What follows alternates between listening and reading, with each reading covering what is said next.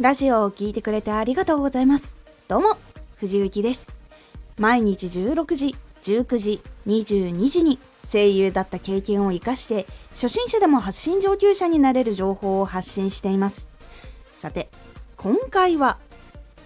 ラジオの第一声を誰でも気をつけれるコツ。このやり方はイメージしやすいので誰でも気をつけやすいと思いご紹介を今回いたします。ラジオはやっぱり第一声からエネルギーとか声の大きさっていうのが大事でそこで印象を決めたり聞きたいかどうかっていうところをやっぱり判断するポイントにもなるから結構ここは重要視した方がいいところになります。声のエネルギーっていうのを出しやすくするためのイメージをこれからお伝えしますラジオの第一声を気をつける時には山や海で「ヤッホー!」という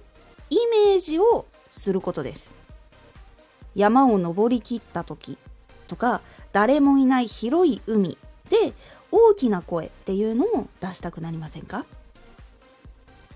回はイメージをしやすくするために山や海でヤッホーというイメージというところに絞ります。山だったら反対に薄く見える山から山彦が帰ってくるようにイメージをして海だったらどこまでも遠くに届くようにイメージをしてヤッホーと言うっていうイメージをしてください。どちらも心の中で3回ヤッホーって言ってみましょう。できるだけ1回目2回目3回目は徐々に強くしていくイメージを持ってやっていくといいです。そしてそのヤッホーって3回言ったらその心の中で言ったらエネルギーをそのままにラジオの第一声を話してみるようにしましょう。私の場合だったら心の中でヤッホーヤッホーヤッホーって言った後に、ラジオを聴いてくれてありがとうございますっていうところにつながる皆さんのラジオの一番最初の出始めの言葉をそのエネルギーのまま話してみるっていうことをやってみてください。すると結構大きい声でしっかりと遠くにいる人にも届くエネルギーのこもった声っていうのが出やすくなります。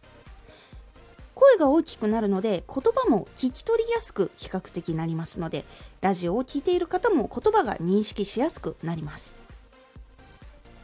気をつけることはマイク収録の時に声が大きく入りすぎるっていうことがあるかと思います。なのでマイクとの距離を取る必要が出る場合もありますのでそこだけ何回か収録してあこれくらいの距離だなっていうのをしっかり見つけて収録をするようにしてください。ラジオの第一声をしっかりとするイメージのために今回山や海でヤッホーというイメージ。これを心の中でイメージして3回ヤッホーって言ってそのエネルギーのまま第一声を話す。ということを今回ご紹介しました。第一声ちょっと気になっているんだよな悩んでいるんだよなっていう方是非気になった方試してみてください。回のおすすめラジオ。話すときは12箇所問いかけを入れた方が聞かれやすい。情報だけを話し続けるというよりも12箇所問いかけを入れた方が聞かれやすいという理由をお話ししております。このラジオでは毎日16時19時22時に声優だった経験を活かして初心者でも発信上級者になれる情報を発信していますのでフォローしてお待ちください。毎週2回火曜日と土曜日に藤雪から本気で発信するあなたに送るマッチョなプレミアムラジオを公開しています。有益な内容をしっかり発信するあなただからこそ収益化してほしい。ラジオ活動を中心に新しい広がりにつながっていってほしい。毎週2回火曜日と土曜日。ぜひお聞きください。ツイッターもやってます。ツイッターでは活動している中で気がついたことや役に立ったことをお伝えしています。ぜひこちらもチェックしてみてね。コメントやレターいつもありがとうございます。では、また